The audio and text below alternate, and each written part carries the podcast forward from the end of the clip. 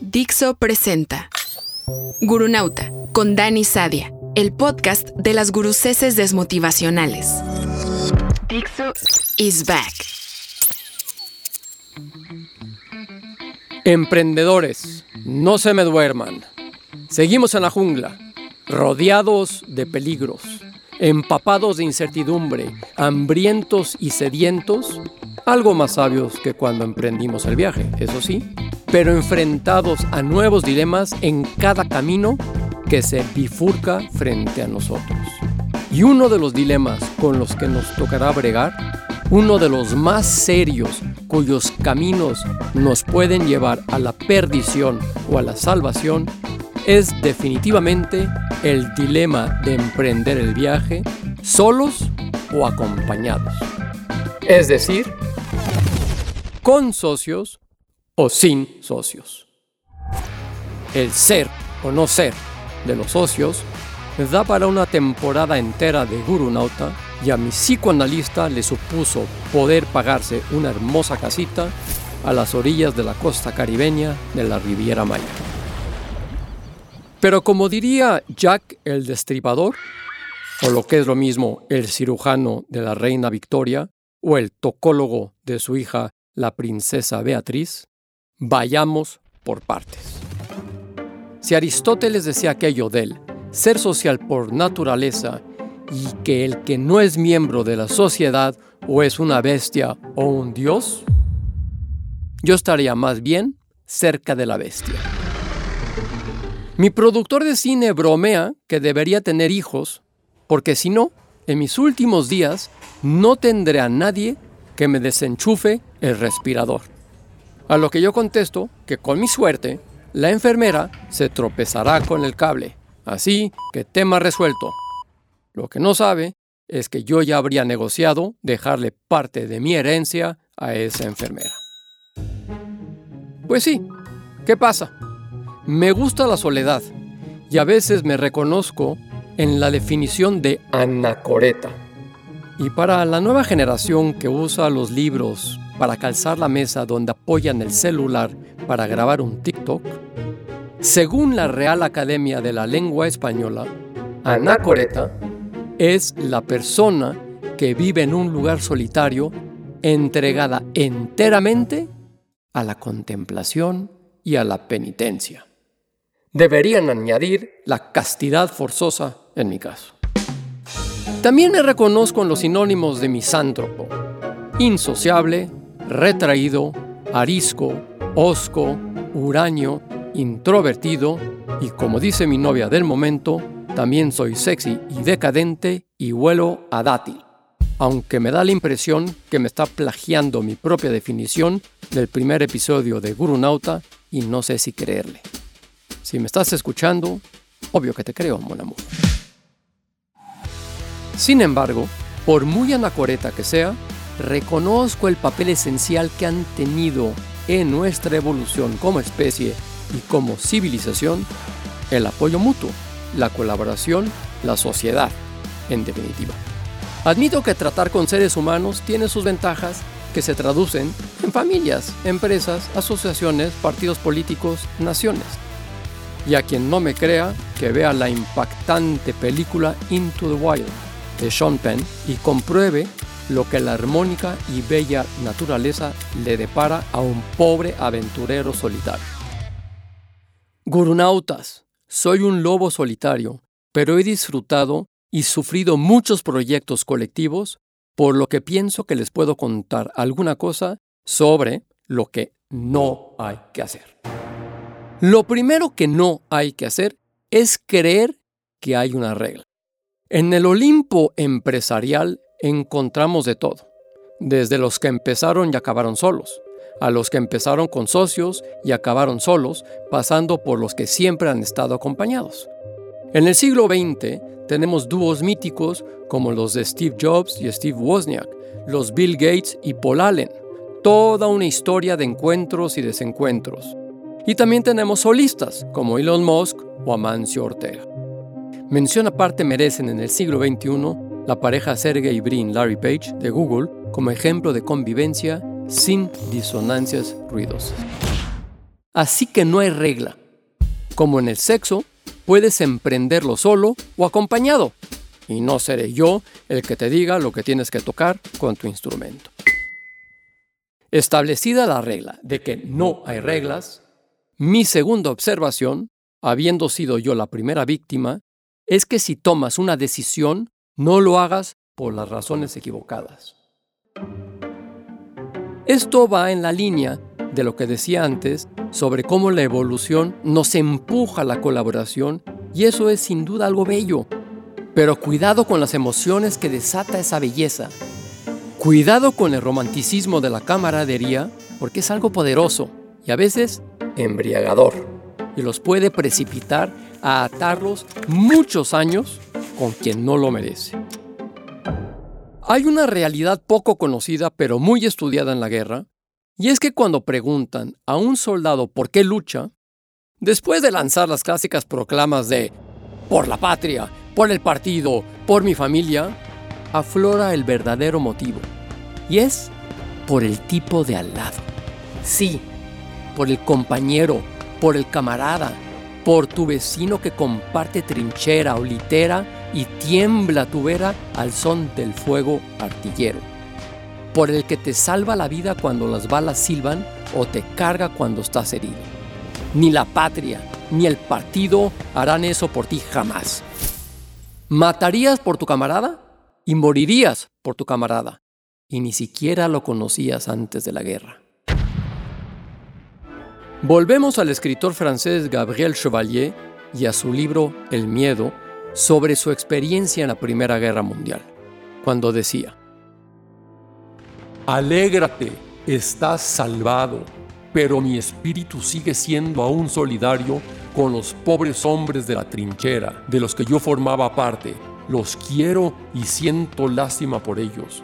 Los riesgos que hemos corrido juntos, el miedo que nos ha trastornado, nos ha unido. Es cierto que si un alemán viniera a atacarme, haría lo posible por matarle, para que no me matara él primero.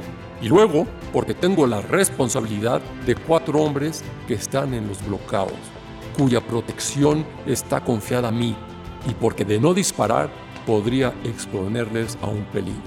Estoy ligado a esta escuadra de jornaleros que maltratan mi pereza física.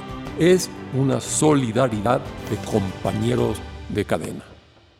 Es imposible no emocionarse con estas palabras, y más hoy en día, como no emocionarse con el final de esa pareja de socios y amigos eternos e incondicionales de Butch Cassidy en The Sundance Kid, o con la mirada de camaradas cómplices en The Wild Bunch de Sam Peckinpah, antes de que desataran el infierno por uno de ellos a costa de sus propias vidas. Pero cuidado, el anhelo de no estar solo y de vivir la experiencia de la camaradería no debe nublar tu instinto ni tus metas y ahora hablaremos de ello. Pero antes, permítanme unas notas sobre un tema poco discutido, que es la complejidad humana. Cuando te asocias con alguien, te estás asociando con todo un universo. De hecho, en la cabezota del tipo o la tipa con la que te asocias hay más neuronas que estrellas conocidas en el universo. Bueno, salvo que se dedica a la política mexicana. Su realidad no es tu realidad. De hecho, la realidad que percibes tampoco es la realidad. Perception is not reality. Así que dos universos complejos con percepción sesgada de la realidad funcionando juntos en sincronización es algo extremadamente, ¿cómo decirlo sin herir susceptibilidades? Complicable no dejan de sorprenderme los hallazgos respecto al cerebro. Parece ser que no solo vemos con el cerebro.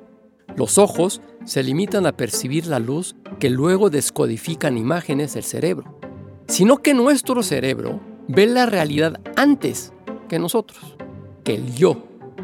Y en ocasiones toma decisiones sin nosotros, sin el yo. Eso aparte de la chapuza evolutiva que hace que tengamos un punto muerto en el centro del ojo que nuestro cerebro limpia y completa con imagen. Yo siempre digo que somos tan soberbios que creemos que somos más inteligentes que nuestro propio inconsciente. Y pues no.